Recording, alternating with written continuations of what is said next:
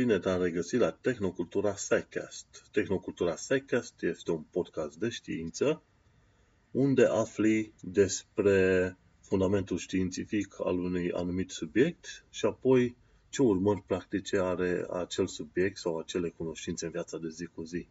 De data aceasta, pregătește-te să ai universul întors cu capul în jos, când vei afla de fapt că virusurile, acele particule periculoase, cum le spun oamenii, acei patogeni de care fugim întotdeauna, au fost foarte importanți în evoluția oamenilor și sunt chiar partea codului nostru genetic.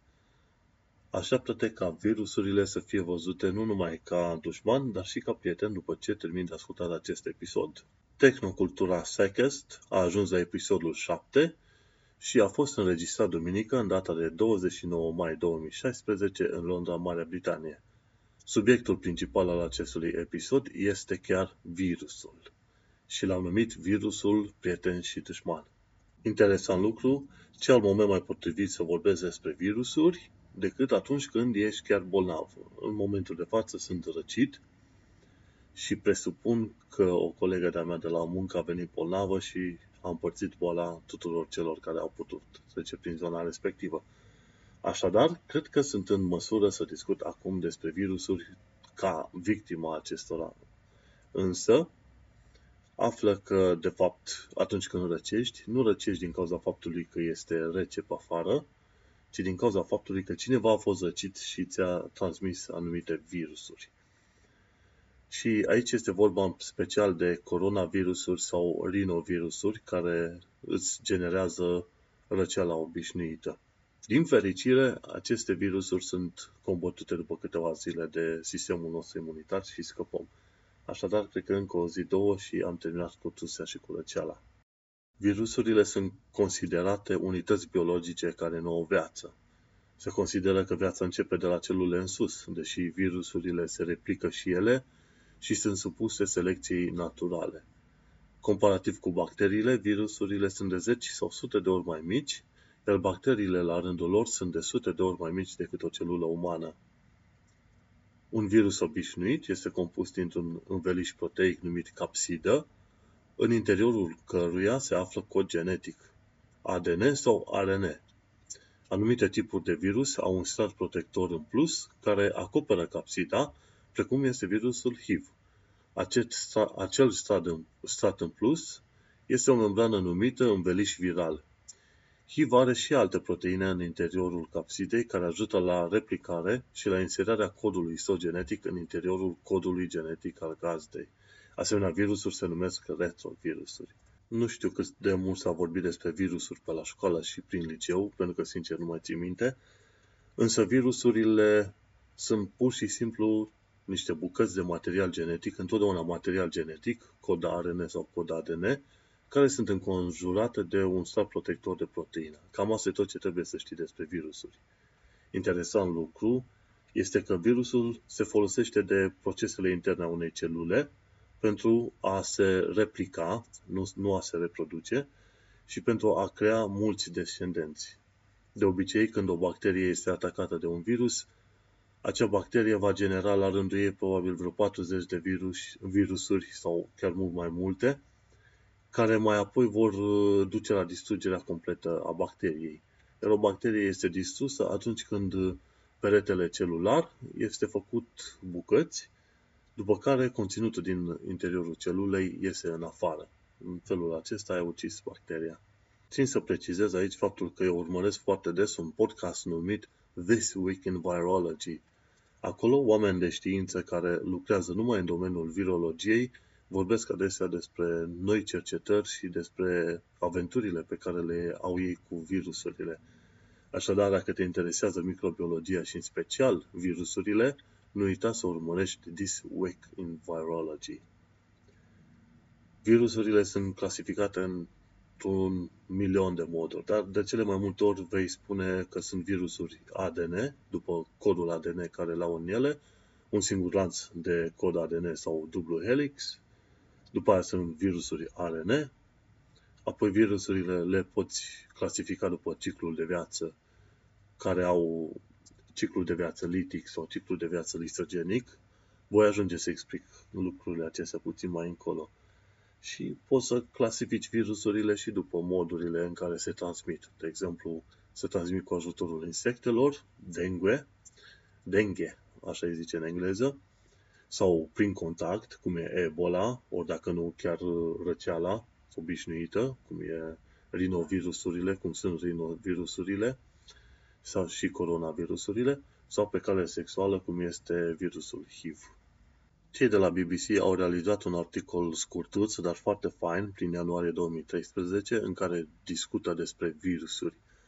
Îmi place rezumatul pe care l-au făcut și, de exemplu, zicea la un moment dat, dacă ai pune virusurile cap la cap, toate virusurile din ocean, ai ajunge la o distanță de șaizeci de galaxii.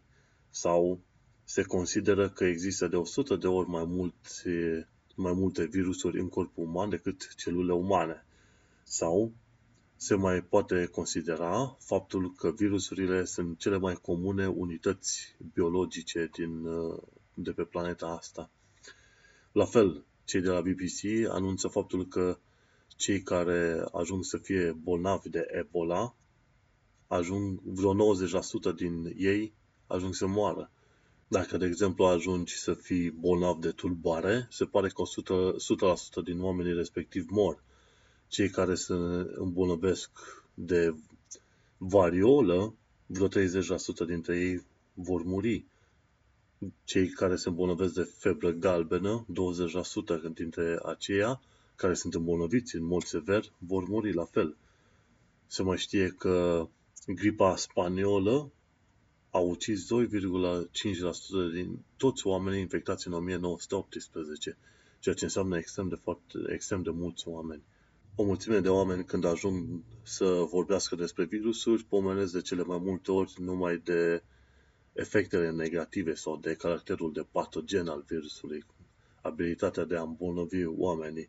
Însă trebuie să știi că virusurile au mult mai multe roluri pe planeta aceasta, ca de exemplu virusurile numite bacteriofage, care ucid bacterii, sunt, ajung să ucide cam treizeci la sută din bacteriile de pe planeta noastră în, la fiecare secundă sau la fiecare minut.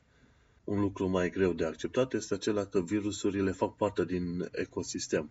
Tot așa cum, de exemplu, anumite animale, cum ar fi prădătorii din zona savanelor, fac parte din ecosistem, și dat fiindcă mănâncă o parte din ierbivore, ai bine, atunci rămâne mai multă iarbă pentru restul animalelor.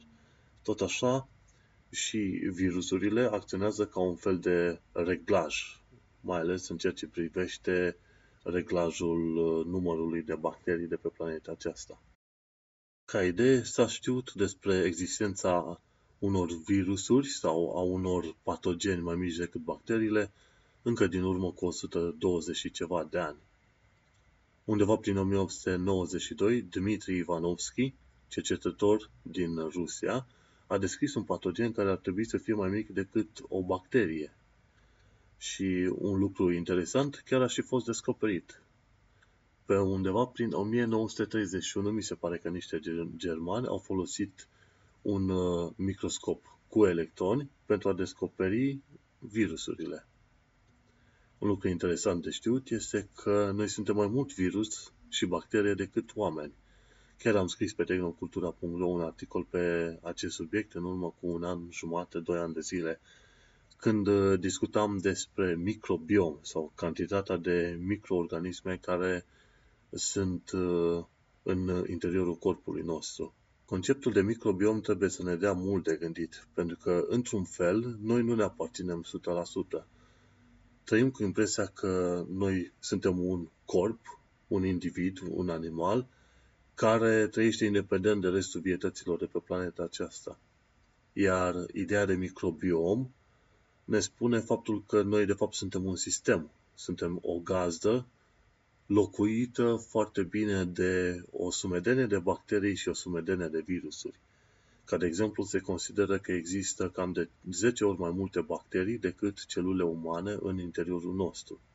Avem bacterii pe piele, în intestinele noastre, în stomac, în urină, aproape peste tot în corpul nostru, pe nas, în ureche. Și mai apoi trebuie să luăm în considerare și faptul că avem virusuri pe noi. Și în corpul nostru și pe noi. Cu alte cuvinte, iar acele virusuri, ca să fac o sumarizare, sunt de patruzeci de ori mai multe virusuri decât bacterii în și pe corpul nostru. Gândește-te în această situație că noi suntem de fapt un sistem și nu un simplu corp care există independent de restul vietăților de pe planeta asta. Și dacă faci greșeala vreodată și dacă reușești să elimini toate bacteriile și toate virusurile din corpul tău și de pe corpul tău, atunci vei descoperi că vei ajunge grav bolnav. Din păcate, tot felul de reportaje pe care le auzi în media nu fac o diferență clară între diferitele tipuri de virusuri care există în noi și pe noi și pe planeta aceasta și ni se spune adesea virusul este periculos, tocmai de aceea trebuie distrus total. Și oamenii cad în plasă, pentru că ei știind că trebuie să distrugă toate, virus, toate virusurile și toate bacteriile, cu alte cuvinte o serie de microorganisme, ajung să folosească, de exemplu, săpunuri microbiene la orice pas. Și nu își dau seama că folosind asemenea săpunuri microbiene, ei generează tocmai pe mâinile lor niște superbacterii, care nu pot fi ucise într-un final cu medicamente antibacteriene. Tocmai de aceea sunt, sunt puțin cam supărat când citesc tot felul de articole din media care spun virusul X Y Z fără să creeze un context real care să ne ajute să, înve- să ne ferim cu adevărat de o problemă sau de o situație care ne-ar putea pune în pericol sănătatea. Pentru cei ce nu știu, află că de fapt trăim pe o planetă dominată de virusuri. Există aproximativ zece la puterea treizeci și doi virusuri pe planetă, adică miliarde de miliarde de miliarde de miliarde de miliarde de virusuri. Și dacă tot sunt virusuri pe planetă, află că sunt virusuri și în noi, dar și în codul nostru genetic. Există aproximativ o sută de mii de elemente în genomul uman, a căror origine o poți găsi într-un virus antic și de demult. Tocmai ce am avut o pauză de strănut, rinovirusurile și coronavirusurile care ne atacă cavitatea nazală și bucală, infectează celulele din zona aceasta și generează foarte mult multe virusuri, iar corpul încearcă să se protejeze de excesul de virusuri și tocmai de aceea generează strănutul și tusea. Să continuăm. Acele elemente, acele o sută de mii de elemente, fac, fac opt la sută din codul nostru genetic și este cod genetic lăsat în urmă de virusurile cu care s-au întâlnit oamenii de-a lungul sutelor de mii de ani. Doar unu virgulă doi la sută din codul nostru genetic este conținut de gene care au rolul de a genera proteine. Într-un fel, noi suntem mai mult virusuri decât oameni. Pandemia de gripă din o mie nouă sute optsprezece a ucis cincizeci de milioane de oameni din toată lumea și se presupune că bolile aduse de europeni când America a fost descoperită au ucis undeva pe la nouăzeci și cinci la sută din populația indigenă. Și asta din cauza variolei, gripei, difteriei și a pojarului. Și se presupune că astfel au murit între zece și o sută de milioane de nativi. Gândește-te bine, nouăzeci și cinci la sută din populațiile indigene americane au murit datorită bolii. Desigur, la început, europenii nu știau din ce cauză mor acești, acești americani. Și astfel se pare că un război biologic a avut deja loc în urmă cu sute de ani de zile. Noi ne speriem astăzi de diferite războaiele biologice sau terorismul biologic, însă războiul biologic a fost aplicat deja de sute de ani de zile și foarte, foarte eficient. Gândește-te că atunci când conquistadorii spanioli au descoperit Caraibele, un milion de oameni au murit în perioada respectivă din cauza bolilor. Și mulți s-au întrebat de ce atât de mulți americani, indigeni americani, au murit când în zona Europei mai nimeni nu murea de aceste boli sau poate foarte mulți supraviețuiau. E bine, este vorba de contactul îndelungat pe care l-au avut europenii cu tot felul de populații din zona Africii, Orientului apropiat, a Asiei. De-a lungul timpului, o mulțime de europeni au murit și ei pentru că nu aveau un sistem imunitar dezvoltat care să lupte împotriva acelor boli. Și, dat fiindcă exista mai multă variabilitate în cadrul Europei și a Asiei, îți dai seama că atunci când acei virus, acele virusuri, acele bacterii s-au întâlnit cu populația indigenă americană, care nu a avut niciodată parte de asemenea variabilitate, e bine, când un virus nou găsește o, o gazdă care nu se poate opune, face ravagii. Și acel, același lucru s-a întâmplat și cu cei din Caraibe și cu cei din America de Nord. Chiar și cei de la NASA iau în considerare contaminarea planetei Marte, de exemplu. Dar fiindcă poți purta cu tine bacterii și virusuri în locuri, locuri noi, atunci când a fost trimis roverul, roverul Curiosity este vorba, pe planeta Marte, ei au trebuit să lucreze săptămâni întregi pentru a dezinfecta roverul, ca să fie sigur că nu trimitem bacterii și virusuri de pe planeta noastră pe planeta Marte. Nu știi când ajungi pe planeta Marte și zici că ai descoperit viața nouă, când de fapt au fost chiar bacterii sau virusuri de pe Terra duse chiar pe Marte. Un lucru ciudat despre virusuri este că ele pot genera comportamente ciudate în animale, de exemplu omida zombie.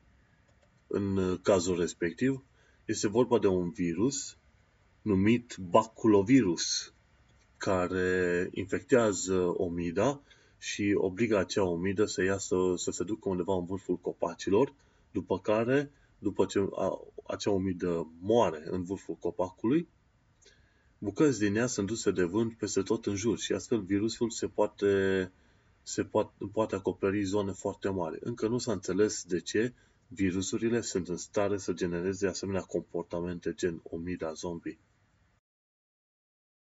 Mulți nu știu, dar iată că Scientific American a publicat un studiu din care aflăm că animalele placentare pot crește descendenți în placentă datorită unui retrovirus.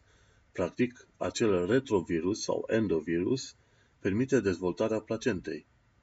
Undeva prin septembrie o mie nouă sute nouăzeci și nouă, Nature a publicat un alt studiu care spunea că sincitina, o proteină generată de retrovirus, permite formarea placentei în animalele placentare. Acel retrovirus se numește în engleză Human Endogenous Defective Retrovirus, H E R V W.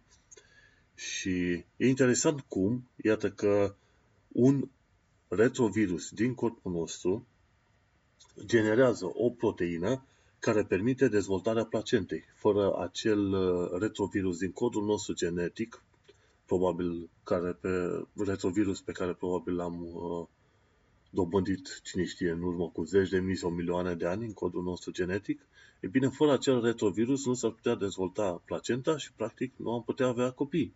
Cei de la New Scientist au confirmat cercetările de la Scientific American și de la Nature și au spus că avem de la virusuri o serie de proteine numite sincitină și E F F unu, proteine care permit celulelor să se unească în grupuri mari și să creeze organe, cum sunt mușchii sau pielea. Cu alte cuvinte, fără virusuri nu ar fi evoluat în organismele complexe de acum. Acele proteine permit virusurilor să rupă membrana celulelor, motiv pentru care acele proteine sunt bune și pentru distrugerea membranelor celulelor care sunt în interiorul unui grup de celule. Cu alte cuvinte, acelea, ace, aceleași retrovirusuri nu numai că permit formarea placentei, dar permit și dezvoltarea organelor în, în animale. Gândește-te cât, cât de mare este efectul acesta. Nu am fi putut vorbi de evoluția animalelor dacă anumite virusuri nu dezvoltau o metodă prin care să distrugă pereții celulelor. Și dacă acele virusuri nu descopereau o metodă prin care să se, să-și introducă codul lor genetic în codul genetic al gazdei. Cu alte cuvinte, aceste retrovirusuri care se transmit din mamă în copii ajută chiar la dezvoltarea țesuturilor și mai apoi, când acei copii cresc mari și sunt fete și vor să facă copii, e bine, placenta din interiorul lor se poate forma tot datorită acelor retrovirusuri. Iată că virusurile nu sunt numai niște patogeni care ne distrug și ne ucid, ci sunt și niște patogeni care ne permit, cu alte cuvinte, existența de zi cu zi. În show notes am un link care se numește clasificări ale virusurilor. Acolo este chiar un video foarte interesant legat de virus, clasificare, cum este construit și cum, care este ciclul de viață al acestuia.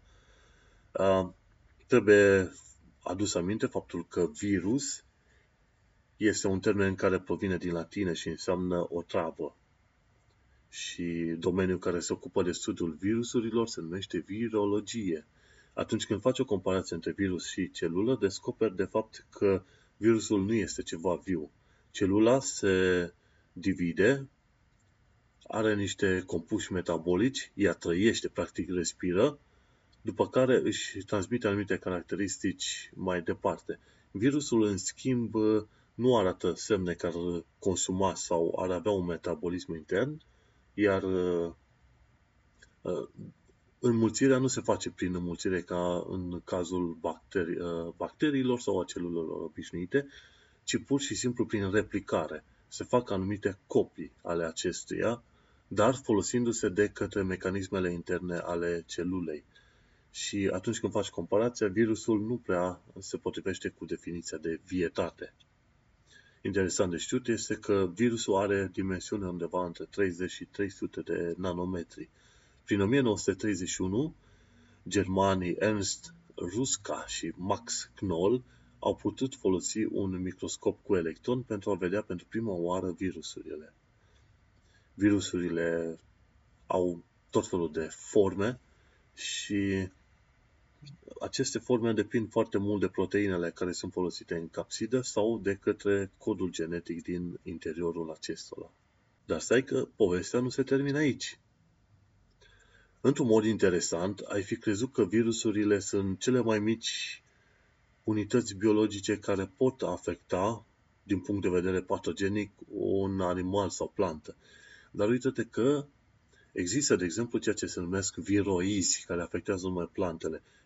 Viroizii aceștia sunt pur și simplu numai codul genetic al unui virus. Ei, virusul, îi dai jos învelișul proteic, acea capsidă, și rămâi cu un viroiz, viroid. Ei, acel viroid poate afecta plantele. Și ceva asemănător viroizilor, care pot afecta animalele, sunt prionii. Practic sunt niște proteine care nu s-au înfășurat așa cum trebuie. Și atunci când acele proteine intră în contact cu alte proteine, ele generează un efect în cascadă și tot felul de proteine ajung să se înfășoare într-un mod total eronat. Este, de exemplu, în cazul oamenilor, ai de-a face cu boala Creutzfeldt-Jakob. Sau se poate considera că sunt alte boli la nivelul creierului, ca în care anumite proteine nu, nu sunt înfășurate cum trebuie și afectează proteinele din jur, lucru ce duce la blocarea funcționării neuronilor și la moartea unei părți din creier. Deci, în afară de virusuri, mai avem și viroizi și prioni. Însă, cred că ne interesează mai mult să discutăm în momentul de față despre virusuri. Când discuți despre virusuri și ciclul de viață, există cam două tipuri de cicluri de viață al virusurilor. Unul este ciclul lisogenic și celălalt este ciclul litic. În cadrul ciclului litic, virusul, virusul intră în celulă, după care codul său A D N sau A R N este replicat ad infinitum, în teorie, de către ribozomii celulei, după care celula este ucisă. Practic se generează atât de multe virusuri încât ajung să penetreze peretele celulei și practic distrug acel perete, iar conținutul celulei iese în afară. Cu alte cuvinte, distrug celula, ucid celula. Un alt ciclu puțin mai interesant este ciclul lisogenic, cum este cazul virusului H I V. În acel caz, virusul H I V sau oricare alt virus de genul acesta reușește să-și insereze codul său genetic în codul A D N al celulei, după care poate să stea acolo în stare latentă pentru o perioadă foarte mare de timp. Probabil poate să treacă zile, săptămâni, luni sau chiar ani de zile. Și exemple în genul acesta sunt virusul hepatitei B sau herpes virusul, ori, bineînțeles, virusul H I V. Și în cadrul ciclului lisogenic, virusul se introduce în codul genetic și la un moment dat, în funcție de diferite întâmplări din mediul înconjurător, virusul respectiv ajunge să genereze alți virus, vir, alte virusuri în interiorul celulei, dar numai după o anumită perioadă. De cele mai multe ori, virusurile cu ciclu lisogenic nu ajung să ucidă celula în care există. Din păcate, nu se știu prea multe despre originea virusurilor. Se consideră că virusurile sunt cod genetic din celule care a fost expulzat, după care a reușit să se construiască sub forma unor virusuri așa cum le știm noi, ori se consideră că virusurile au evoluat împreună cu celulele. Încă nu se știe exact care este procesul, însă știm că există foarte multe virusuri pe planeta aceasta. Un lucru interesant de știut este vorba, este legat de virusurile lisogenice sau oncovirusuri. În anumite cazuri, virusurile acestea care trec prin ciclul de viață lisogenic ajung să genereze celule cancerigene. Cu alte cuvinte, afectează într-atât de rău codul genetic al celulelor respective, încât încep să genereze mutații, după care celulele respective se divid în mod necontrolat. Tocmai de aceea se numesc și celule, se numesc și oncovirusuri sau virusuri care generează cancer. Asemenea, exemple sunt virusul T limfotropic, care generează leucemie, e virusul hepatitei B, care dacă nu-i ținut sub control generează cancer la ficat, sau virusul human papilloma, virusul papilloma, care generează cancer cervical. Din fericire, ca să moară și capra vecinului, iată că virusurile afectează toate cele trei domenii ale vieții și când vorbim de domenii ale vieții, vorbim de domeniul archeie, respectiv este vorba de celule procariote care nu au un nucleu cu cod genetic în ele, ci codul genetic nu este în interiorul unui nucleu. E bine, domeniul archeie, care este cuprins din extremofile, respectiv unele exemple sunt metanogene sau termoacidofile, ei bine, sunt afectate de către virusuri. Dar mai avem și domeniul bacteriilor, care la rândul lor sunt afectate de virusuri. Exemplu de bacterii care sunt afectate de virusuri sunt cianobacteriile, firmicutele, cum sunt bifidus, de exemplu, dacă ai auzit, sau spirochetele. Și bacteriile și arheele sunt procariote, adică codul lor genetic nu este în interiorul unui nucleu, precum este la celula animală, de exemplu. Dar virusurile nu afectează numai domeniul arhee sau domeniul bacteriilor, ci afectează și domeniul eucariotelor, în care domeniul sunt ciupercile, plantele și animalele, adică noi. Urmărind unul dintre videouri, am ajuns să rețin care este ciclul de viață al virusurilor, ținând minte acronimul C A S A R, C A E S A R în engleză. C-ul este mut. Și A S A R s-ar traduce în Attachment, Entry, Synthesize, Assembly, Release.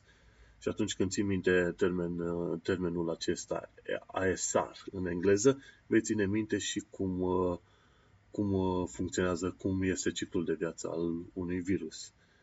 Nu uita să verifici show notes ca să vezi acronimul și să ții minte cele cinci cuvinte care țin de acronim.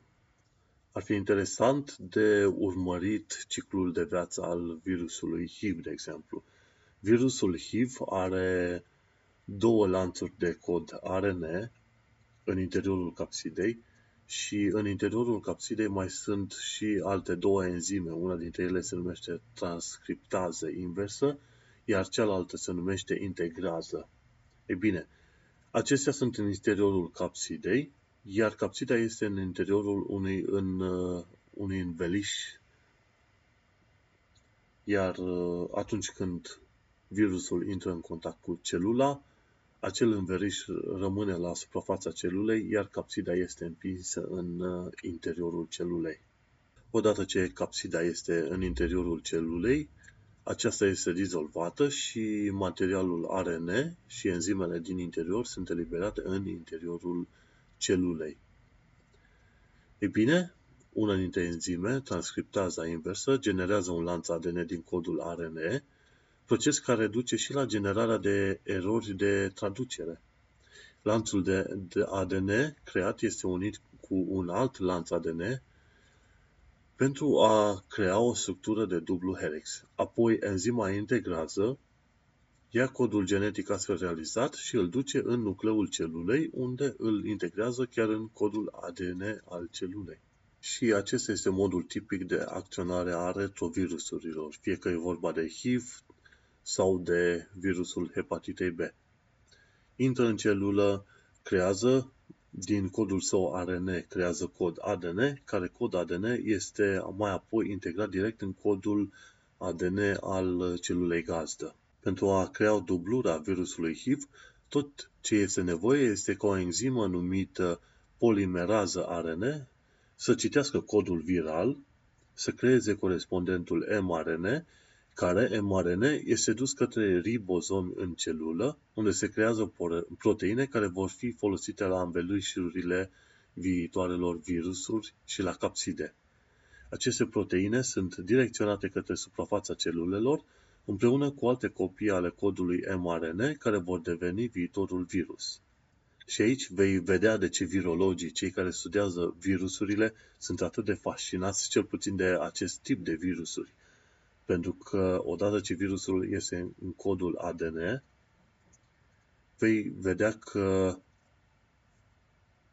enzima numită polimerază A R N citește din codul A D N, generează varianta A R N numită mRNA, iar care, care variantă mRNA este folosită de către ribozomi, ribozomi care citesc codul A R N și generează proteine în celule. Ei bine, aceste mRNA ajută la generarea de proteine, după care, împreună cu proteinele, vor duce la crearea de noi virusuri. Procesul este complex, dar foarte interesant și este chiar indicat să urmărești filmul pe care l-am pus în show notes, din care poți să vezi cum, cum are loc întregul proces. Tocmai din modul în care virusurile acționează, ele sunt și supranumite un fel de cal troian al celulelor, ori al lumii microscopice. În show notes am pus și un link și un video către A K Lectures, care au un întreg curs despre celule și virusuri. Pentru a cunoaște cum funcționează virusurile, trebuie să știi cum funcționează și celulele. Iar tipul de la A K Lectures te trece de la procariote la eucariote și îți explică în fiecare parte cum este construit, cum este construită ce membrana celulară, ce este, de exemplu, aparatul Golgi, care este diferența între celulele procariote și eucariote și așa mai departe. Și odată ce urmărești întregul set de filme, sunt vreo douăzeci de filmulețe, cam de vreo zece minute fiecare, vei ajunge să înțelegi mult mai, simplu, mai, mult mai bine de ce virusurile reușesc să fie atât de eficiente. Totul pentru că virusurile se folosesc de trucuri pentru a trece de membrana celulară și mai apoi se folosesc de mașinările interne ale celulei pentru a se replica, pentru a crea dubluri. Și, într-un mod interesant, tot așa afli de ce atunci când se, în cazul virusului H I V, când se folosește transcriptaza inversă, de ce apar atât de multe mutații? Pentru că transcriptaza inversă nu verifică erorile de copiere, așa cum se întâmplă în cazul codului A D N. Și iată cum, urmărind douăzeci de filmulețe și diferite filmulețe din show notes, vei putea înțelege mult mai multe despre virologie. Mă văd nevoit aici să fac o mică paranteză și să discut despre virusuri și viruși. De cele mai multe ori poți să le folosești interschimbabil. Însă s-a stabilit un fel de convenție nescrisă ca viruși să fie numiți viruși informatici din lumea I T, iar virusuri să fie folosite în context medical și în contextul biologiei. Sunt sigur că ai auzit la un moment dat de mitul că virusul H I V a fost creat de armata S U A prin anii optzeci pentru a subjuga planeta sau pentru cine știe ce motiv foarte ciudat. Trebuie să ții cont de faptul că H I V nu a ucis atât de mulți oameni pe cât au reu- a reușit să ucidă probabil malaria sau febra galbenă. Și în show notes am pus un link către pacientul zero pe tehnocultura punct ro. Iar de acolo vei putea urmări un mic documentar făcut de cei de la Radiolab, în care vorbesc despre pacientul zero. O oră întreagă vei afla de la cei băieți faptul că, de fapt, pacientul zero nu a fost creat în laboratoarele din S U A, ci pacientul zero a fost un om din Africa care, fiind bolnav cu H I V, a ajuns în zona Caraibelor prin anii șaizeci și cumva de acolo boala a fost transmisă în S U A. Și datorită globalizării, se pare că boala a ajuns peste, pe toate continentele. Că toți suntem la capitolul H I V și episodul făcut de cei de la Radiolab. Ia să dau citire articolului care l-am scris acum aproape două mii, ba, doi ani de zile. Și în care vorbesc despre pacientul zero. Radiolab a publicat un documentar audio care ne trimite prin istoria virusului H I V, cel care generează boala numită SIDA. Prin o mie nouă sute optzeci și unu s-a descoperit o boală ciudată în S U A, boală care afecta comunitățile de homosexuali și cele ale dependenților de heroină, iar prin optzeci și trei boala era numită SIDA. Prin optzeci și șase s-a constatat că boala este generată de un virus diferit de tot ce se știa până atunci. Virusul a primit numele de H I V sau virusul imunodeficienței umane.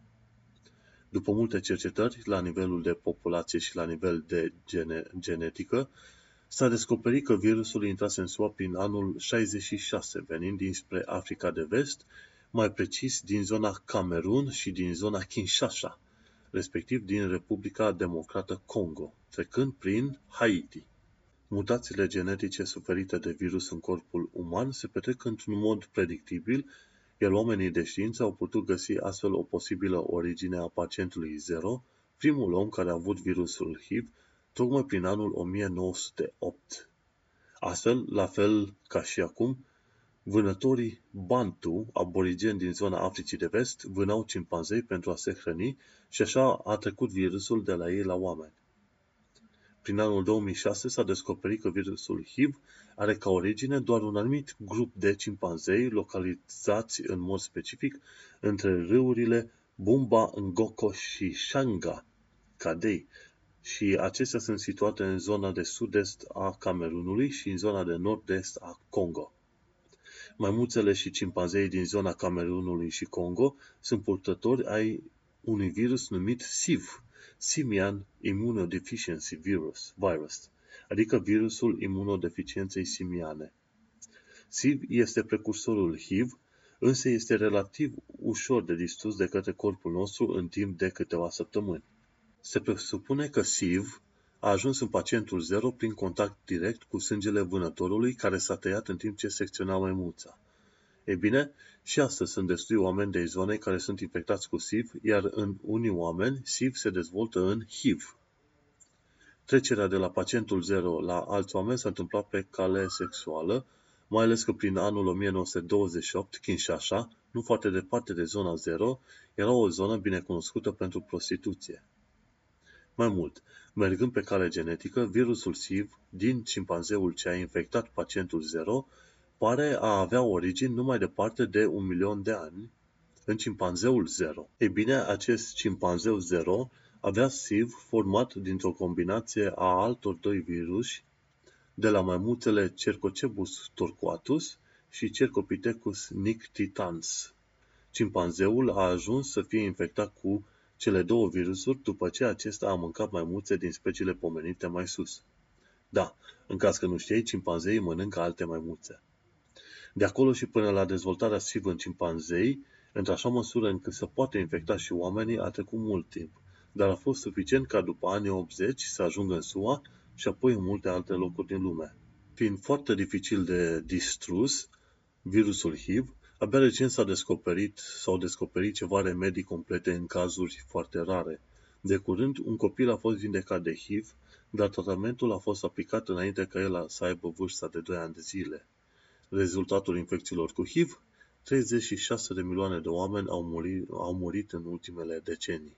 Iată că acesta a fost un rezumat al episodului Pacientul Zero de pe Radiolab. Eu îți sugerez să urmărești tot episodul ca să prinzi mult mai multe detalii legate de ceea ce s-a întâmplat Pacientul Zero al oamenilor și Pacientul Zero al cimpanzeilor. În show-ul îți poți vedea și un videoclip cu muzică rap legată de virus. Ce este virusul, cum funcționează, care este ciclul său de viață. Un nene foarte inventiv a creat o melodie rap. Și voi pune o parte din acea melodie aici și dacă îți place, te invit să intri pe iTunes sau pe oriunde mai are omul postat linkurile să cumperi melodia. Hai să ascultăm.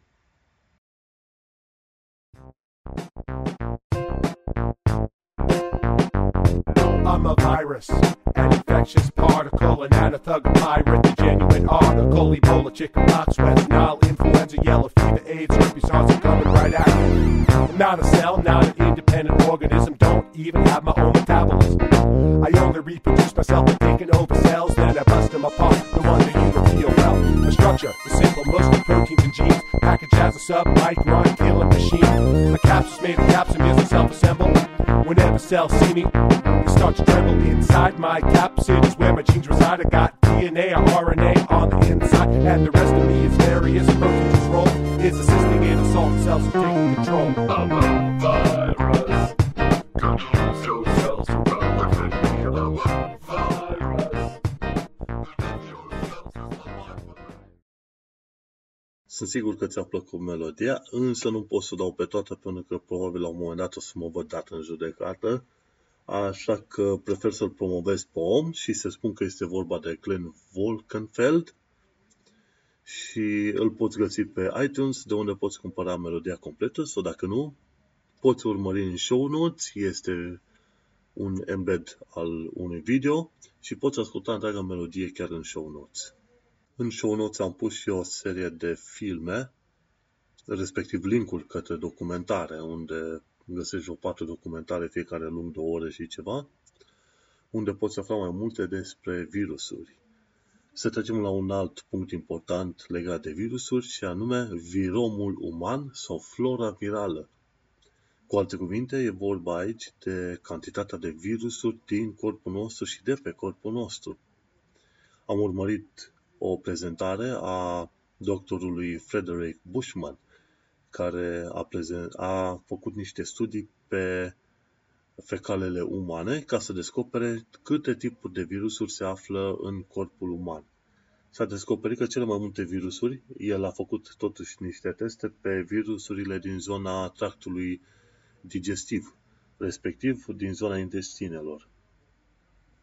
El a descoperit că pentru fiecare bacterie există cam patruzeci de virusuri în interiorul intestinelor.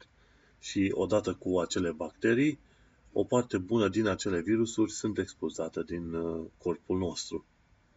Ce trebuie știut este faptul că mare parte, aproximativ nouăzeci și nouă virgulă nouă la sută din virusurile descoperite de acesta în, în fecalele umane, sunt din categoria bacteriofagilor. Cu alte cuvinte, virusurile respective n-au nicio treabă cu celulele umane, ci sunt interesate să se replice folosindu-se de către bacterii. De bacterii, pardon. Așa cum vom descoperi puțin tel mai încolo, vom vedea că majoritatea virusurilor din corpul nostru, care locuiesc în noi, sunt de fapt bacteriofage. Și le ajută la reglarea numărului de bacterii din corpul nostru. Într-un mod interesant, Bacteriofag ar însemna că este unul sau cineva sau ceva care mănâncă bacterii, dar este fals. Pentru că virusurile nu mănâncă ceva anume, ci virusurile infectează bacteriile, după care se folosesc mecanismele interne ale bacteriei pentru a se replica. Dar fiindcă se creează o sumedenie de virusuri înăuntru, acele virusuri ies mai apoi și distrug membrana celulară a bacteriei, după care bacteria moare. În niciun caz, virusurile nu mănâncă bacteria. E cam ciudat să le spui bacteriofagi, dar se pare că termenul a rămas.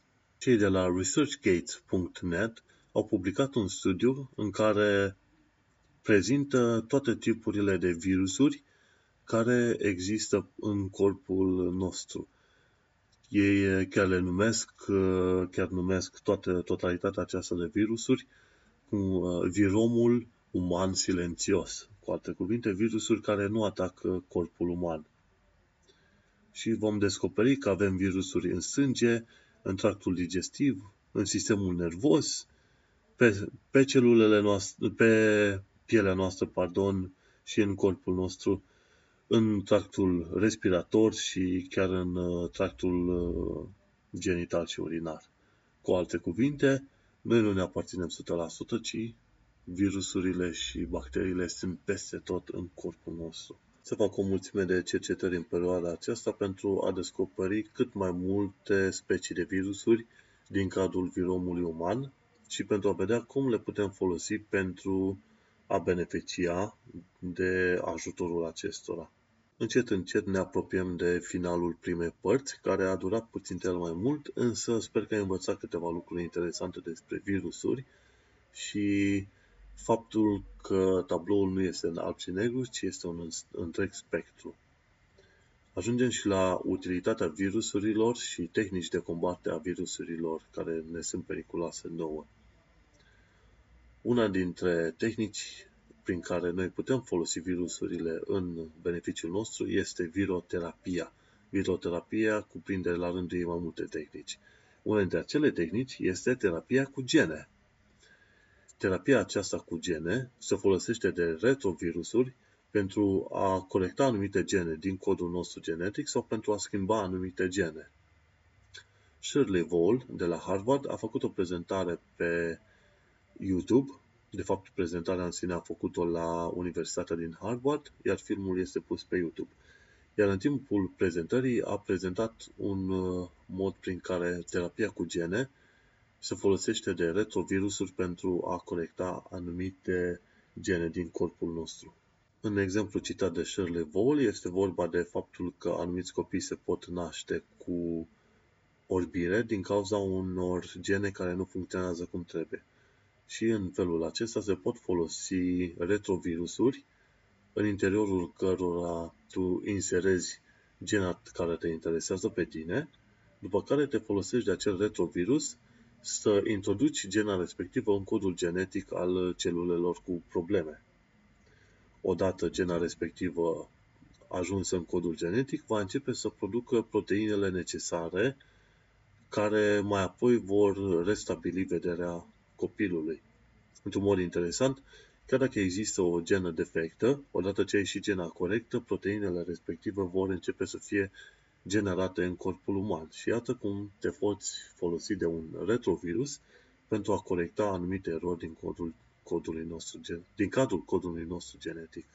O altă metodă prin care ne, noi ne putem folosi de virusuri pentru a ne proteja este, de fapt, prin folosirea bacteriofagilor ca un fel de remediu antibacterian. Există acum o situație foarte periculoasă în care bacteriile încep să reziste la medicamente antibacteriene și se lucrează încă din două mii nouă la o serie de remedii antibacteriene care să se folosească de bacteriofagi, adică de acele virusuri care targetează, care acționează direct asupra unor bacterii. Interesant lucru cu bacteriofagii este că ei acționează asupra unor, anumitor, unor anumite bacterii, nu asupra tuturor bacteriilor. bacteriilor. În mod normal, când folosești medicamente antibacteriene, ele distrug tot ce bun, tot ce rău, orice nimeresc în cale. Însă bacteriofagii se duc direct pe anumite specii de, pe anumite specii de bacterii. De exemplu, primul test a fost făcut în două mii nouă împotriva unei bacterii ce infecta urechea. Și testul a fost un succes. Deși s-a considerat că bacteriofagii pot fi folosiți ca remediu antibacterian încă de prin anii treizeci, o mie nouă sute treizeci, descoperirea penicilinei a dus la stoparea cercetărilor în domeniul respectiv și acum că penicilina și alte materiale antibacteriene nu-și mai fac rolul, ne întoarcem înapoi la folosirea bacteriofagilor împotriva bacteriilor care ne fac rău. Dar iată că istoria nu se termină aici. De exemplu, ne putem folosi de virusuri pentru a, a putea afla ce fel de virusuri au mai infectat un anumit om la un moment dat. Există o tehnică dezvoltată de cei de la Harvard numită VirScan, VirScan, VirScan, cum vrei să zici, și cu un cost minim afli ce virusuri te-ai infectat de-a lungul vieții tale. Se folosește de bacteriofagi pe care se pun proteine specifice multor virusuri și apoi verifică probele de sânge pentru a vedea dacă anticorpii prezenți interacționează cu unii dintre bacteriofagi. Dacă interacționează, atunci știm că s-au întâlnit cu virusul respectiv în trecut. Altfel spus, se folosesc o serie de bacteriofagi pe care pui tot felul de proteine care sunt specifice unor virusuri și dacă corpul uman s-a întâlnit cu anumite virusuri de-a lungul timpului, e bine, în corpul uman noi vom avea deja niște anticorpi pregătiți să interacționeze cu acele virusuri. Și atunci când interacționează, cei de la VirScan descoperă care virusuri interacționează și din baza lor de date își pot da seama, uite că de-a lungul vieții tale te-ai întâlnit cu aproximativ zece virusuri. Și statistica lor chiar așa și zice, fiecare om s-a întâlnit undeva cu aproximativ zece virusuri de-a lungul vieții sale. Și acum să discutăm câteva idei de final pentru prima parte care este deja mult prea lungă. De exemplu, există ceea ce se numește viroterapie oncolitică, adică se folosesc virusuri pentru a combate cancerul. Și există o mulțime de metode, însă dacă urmărești linkul din show notes vei afla mai multe despre acest lucru. Se creează virusuri artificiale pentru combaterea bolilor. Studiul din Science vorbește de un asemenea virus artificial din clasa poliovirusurilor. Mai departe, am aflat că există un vaccin anti-H I V. Bineînțeles, este încă în perioada de test, dar vaccinul anti-H I V a fost realizat de cei de la M I T, de la Harvard și de la The Scripps Research Institute. Mai departe, virusurile pot fi combătute cu ajutorul vaccinurilor. Chiar am avut un episod pe Technocultura T B S, era chiar episodul numărul șase, în care s-a discutat despre vaccinuri, iar vaccinurile pot fi folosite împotriva virusurilor sau împotriva bacteriilor, în funcție de boala pe care o ai. De exemplu, vaccinul împotriva bacteriilor nu va funcționa împotriva virusurilor. Este un lucru pe care trebuie să ții minte. Și la fel se întâmplă și cu medicamentele. Nu poți să zici că ai gripă și te duci să iei antibiotice. Antibioticele acționează împotriva bacteriilor. Împotriva gripei trebuie să iei niște medicamente antivirale sau antigripale. Deci să nu le confunzi, ok? Legat de vaccinuri, am niște linkuri care duc la articole care tratează această eroare incredibilă a mișcării antivaccinism, care spune că vaccinurile cauzează autism. O minciună sfruntată, demonstrată ca fiind minciună de atât de multe ori. Urmărește și acele linkuri în caz că te interesează să știi mai multe despre mișcarea antivaccin. Și un ultim punct legat de virusuri și de medicamente antivirale. Ei bine, există asemenea medicamente antivirale. Nu ești lăsat la mila vaccinurilor, de exemplu, și aceste medicamente antivirale acționează mai multe moduri.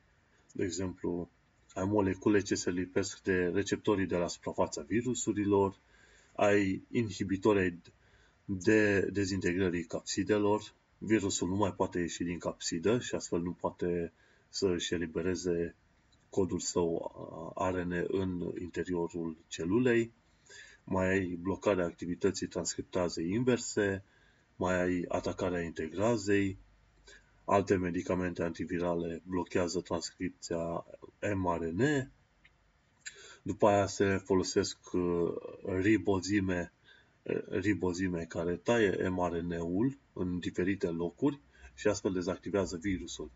Practic, dacă ai anumite enzime, numite ribozime, în interiorul celulei și întâlnesc codul A D N al virusului și îl taie în anumite părți, îl rup în bucăți, virusul respectiv este distrus. Mai sunt inhibitori de protează. E bine, proteaza este folosită pentru a uni proteinele generate de celule și creează capsida. Deci, cu alte cuvinte, blochează crearea virusului. Sau se mai folosesc imunoterapiile. Practic, poți lua anticorpi de la o persoană sănătoasă și se introduci cu ajutorul injecțiilor în corpul unei persoane bolnave. Deci, virusurile, deși nu sunt foarte bine cunoscute, avem totuși o bază de date enormă, avem metode de a le recunoaște și avem metode de a lupta împotriva acestora. Pentru o mai bună înțelegere a virusurilor și modul în care acestea acționează și interacționează cu celula, nu uita să verifici show notes, unde am, cred că, vreo treizeci sau patruzeci de surse diferite către documentare, studii, filme, tot ce vrea inimioara ta. Și iată ne ajungi la finalul primei părți. Uneori mi-aș dori să am un coleg care să mă tragă de mâine ca să-mi spună să termin mai repede o anumită parte sau să sar peste anumite părți ca să nu ajung la o oră cum am ajuns în momentul de față. Hai să trecem la următoarele secțiuni ale episodului șapte, unde am vorbit despre virusuri. Ajungem la întrebarea săptămânii, care spune în felul următor. Am auzit că pietrele emit unde electromagnetice. Este adevărat? E bine, la întrebarea săptămânii caut să răspund la o anumită întrebare care nu are legătură cu subiectul principal sau care are legătură cu subiectul principal. Așa ca să mai amestecăm lucrurile. Ei bine, legat de pietre care emit unde electromagnetice, da, este adevărat. Da, s-a discutat despre acest lucru în episodul despre Black Body Radiation sau radiația corpului negru. În caz că nu știai, orice obiect care are temperatura mai mare de zero Kelvin emite unde electromagnetice sub forma radiației termice. Astfel, o piatră emite unde electromagnetice cu maxim de intensitate în zona spectrului infraroșu, dacă acea piatră este într-o zonă unde temperatura este de aproximativ douăzeci de grade Celsius sau trei sute Kelvin. Radiația emisă de orice corp cu temperatura mai mare de zero Kelvin se numește radiația corpului negru. Despre radiația corpului negru ne-a povestit în episodul douăzeci și trei conferențiar doctor Nicolae Crețu de la Universitatea Transilvania din Brașov, de la Laboratorul de Fizică Aplicată și Computațională. Fenomenul radiației corpului negru a fost pus în evidență prima oară de către Max Planck în o mie nouă sute, chiar în o mie nouă sute, când a făcut experimentul cu o cutie din care ieșeau unde electromagnetice în spectrul infraroșu, atunci când acea cutie metalică era încălzită. Fiecare corp emite unde electromagnetice, inclusiv oamenii, tocmai de aceea omul apare roșu-albastru-negru în camerele ce văd în infraroșu. Wilhelm Wien este cel ce a stabilit în o mie opt sute nouăzeci și trei că atunci când un corp emite unde electromagnetice, acel corp emite în tot spectrul radiației, dar că există un maxim al intensității la anumite lungimi de undă. Maximul de intensitate apare la o anumită lungime de undă, care poate fi calculată cu formula lambda egal cu zero virgulă zero zero douăzeci și nouă supra T mare. Lambda este lungimea de undă, iar T mare este temperatura în Kelvin. Astfel, un om care are temperatura corpului de treizeci și șapte virgulă cinci grade Celsius emite unde electromagnetice cu maximul de intensitate la lungimea de undă de nouă mii trei sute treizeci și cinci de nanometri, adică spectrul infraroșu apropiat. De fapt, folosindu-ne de același fenomen al radiații corpului negru, putem afla care este temperatura soarelui și care este temperatura oricărei stele din acest univers, folosind relația lambda egal cu zero virgulă zero zero doi nouă supra T, putem face legătura între lungimea de undă a luminii emise sau a radiației electromagnetice și temperatura în grade Kelvin. Este o chestie foarte inteligentă și cu această ocazie am terminat și întrebarea săptămânii. Haideți să trecem urgent și la partea de știre din lumea tehnologiei și a științei. De exemplu, la minutul de tehnologie, aflăm de la Extreme Tech faptul că Microsoft continuă procesul de update la Windows zece, chiar dacă dai click pe butonul X roșu. În cele mai multe situații, când îți apare, când ești pe Windows opt, șapte, îți, îți apare un mesaj care te întreabă dacă vrei să faci upgrade la Windows zece. Situația asta a apărut foarte mult în ultimele câteva săptămâni. Iar oamenii care nu vor să facă upgrade, de obicei dau click pe butonul X roșu ca să închidă fereastra respectivă. Și toată lumea știe că atunci când ai click pe X, acțiunea respectivă înseamnă cancel, adică anulează. Ei bine, cei de la Microsoft au schimbat rolul acelui buton și când ai click pe X, se continuă instalarea, de fapt se continuă procesul de update la Windows zece. Este una dintre cele mai ciudate măsuri luate de cei de la Microsoft și tot internetul a sărit împotriva lor din cauza aceasta. Eu, unul care sunt fan Microsoft și Windows, am preferat să am de la bun început Windows zece instalat și voi face upgrade de fiecare dată când am ocazia. Mai departe, ce mai aflăm? De la J two Cents aflăm că dacă faci overclock la plăcile video sau procesoare, nu este un lucru nociv. Cei mai mulți oameni se tem să facă un overclock pentru că ei consideră că viața plăcilor video și a procesorului, dar hai să vorbim de plăci video în special, este mult scurtată. Adevărul este că o placă video ar putea funcționa poate pentru trei, cinci sau șapte ani. Atunci când folosești overclock-ul, de la cinci sau șapte ani, placa video poate să scadă la patru sau cinci ani. Însă, cei mai mulți oameni care vor ajunge să folosească overclock-ul și iau plăci video destul de moderne, nu vor ajunge să folosească plăcile video atât de mult, încât să conteze faptul că placa video nu ține cinci ani și ține patru ani din cauza overclock-ului. Așadar, dacă ai ocazia, fă un overclock la placa video și nu te speria. Trebuie să ții minte, să ții minte faptul că producătorii de plăci video în, creează un blocaj în plăcile video, în așa fel încât plăcile video nu merg întotdeauna la capacitate maximă, ci undeva pe la vreo optzeci și cinci, nouăzeci, nouăzeci și cinci la sută. Dar, în schimb, îți dau ocazia să folosești un tool prin care să poți folosi overclock-ul pentru a folosi întreaga capacitate a plăcii video. Așadar, când ai ocazia, folosește-l. Să trecem mai departe.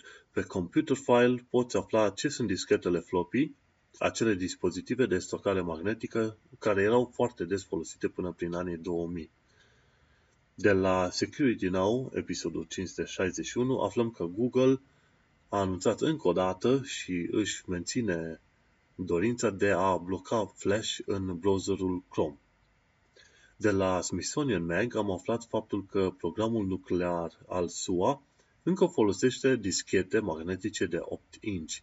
Uimitor, datorită faptului că nu mai există astăzi tehnologie care să citească acele dischete, programul nuclear este mai protejat decât dacă ar fi folosit tehnologie modernă.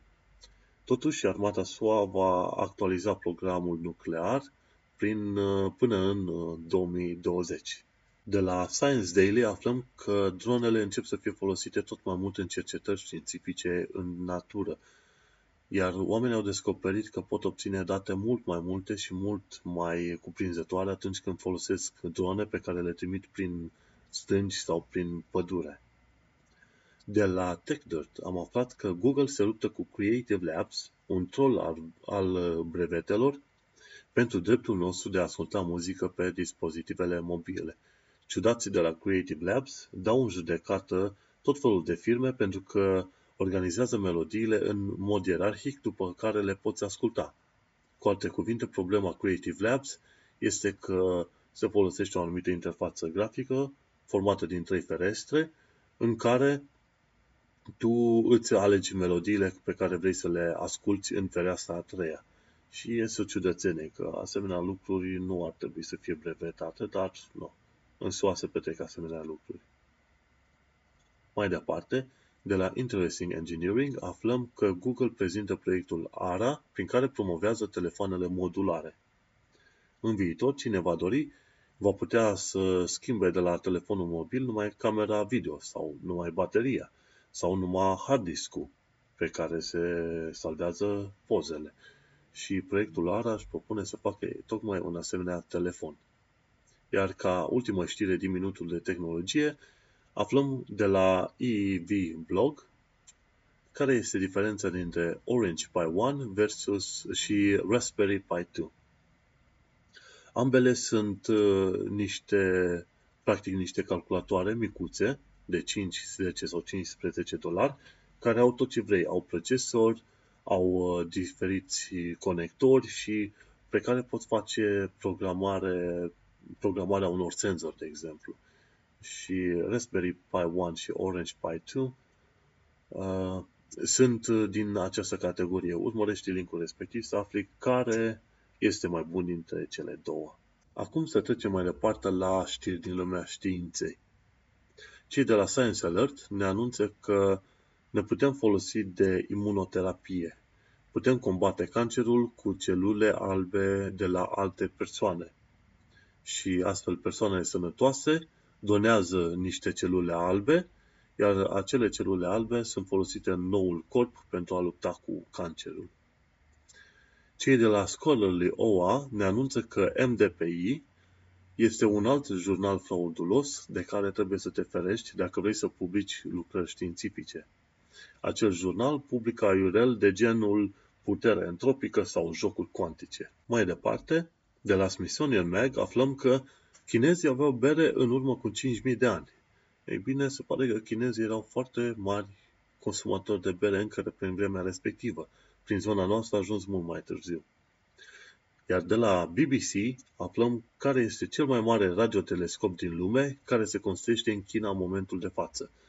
Se numește FAST și acest telescop, radiotelescop, va avea un diametru de cinci sute de metri. Acum că am terminat cu știrile din lumea științei, să trecem la lumea pseudoștiinței. Două lucruri. Unul la mână, cei de la Skeptic ne anunță că doctor Joe Mercola vinde Personal Power Plate, un aparat inutil care, cică, ar trebui să stimuleze vibrațiile naturale ale corpului tău pentru a te vindeca. Este, desigur, o altă șarlatanie marca Mercola. Despre șarlatanul Mercola vei afla în urmărind linkurile din zona de pseudoștiință de la show notes. Oricum este un șarlatan, un om de nimic, o mizerie. Nu mă pare să spun cuvântul ăsta când e vorba să te folosești de vulnerabilitățile oamenilor pentru a le vinde nimicuri. Și gata și cu secțiunea de pseudoștiință. Hai să trecem la secțiunea de bonus, pentru că știu că îți place foarte mult. De exemplu, la bonus putem afla de la T E D istoria numerelor iraționale. Mergem mai departe. Aflăm care este diferența dintre uleiul virgin, extravirgin și rafinat. Trebuie să intri ca să descoperi. De la NASA Goddard aflăm că furtunile solare ar putea fi una dintre cauzele apariției vieții pe Terra. Mai departe, tot din secțiunea de bonus, aflăm de la SciShow adevărul despre zece invenții celebre. Un asemenea exemplu este, de exemplu, faptul că Thomas Edison a inventat becul. Thomas Edison nu a inventat becul, ci a creat o variantă practică, mai practică a acesteia. Becul fusese inventat de zeci de oameni înaintea lui. Mergem mai departe. De la Universe Today aflăm care este cel mai înalt loc de pe Terra. Într-un mod interesant, vei afla că nu este Everest. Everest, într-adevăr, este la opt mii și ceva de metri față de nivelul mării în locul respectiv. Însă Everest este undeva pe la douăzeci și șapte de grade latitudine nordică. Dacă ne ducem în zona ecuatorului, vom descoperi că muntele Chimborazo, cu altitudinea de șase mii două sute de metri, este cel mai, este cel mai înalt loc de pe Terra. De ce? Pentru că ecuatorul are douăzeci și unu de kilometri în plus la rază.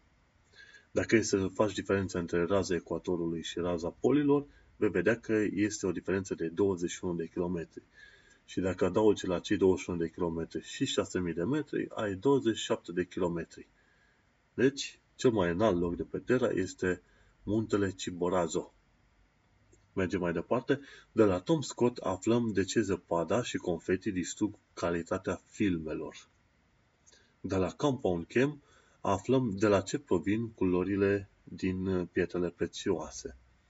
Și aici e vorba de, de exemplu, de safir și cine știe ce alte pietre prețioase. De cele mai multe ori vei descoperi că acele cristale au niște impurități, iar impuritățile respective dau culorile. De exemplu, rubinul este un oxid de aluminiu care are impurități de crom.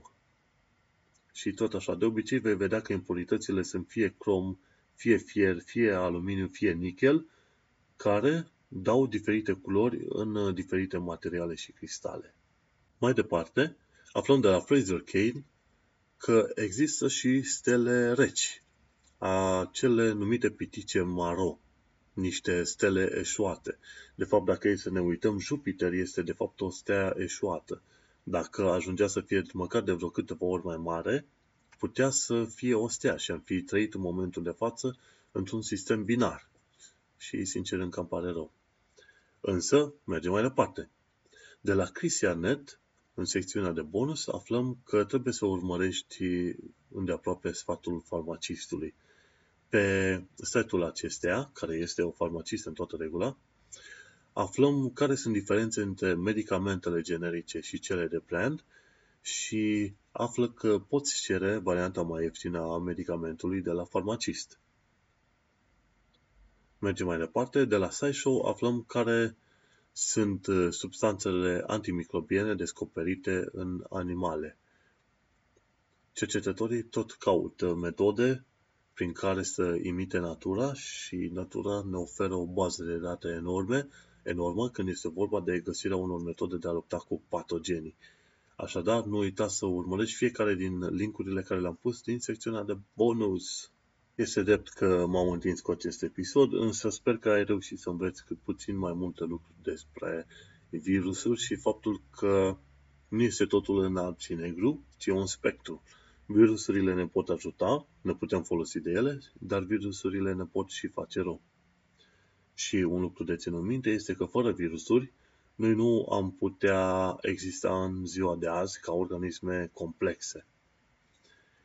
Deci, dacă vrei să afli mai multe, nu uita să verifici show notes de la Technocultura SciCast, episodul șapte. Noi am discutat despre virusuri în acest episod, sper că ți-am întors universul cu capul în jos și cu dinăuntru în afară și sper să ne reîntâlnim în viitor. Mă găsești pe diferite grupuri pe Facebook, iar linkul este chiar la finalul show notes. Repet, a fost episodul șapte.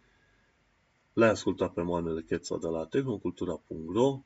Să ne vedem cu drag și sănătoși data viitoare.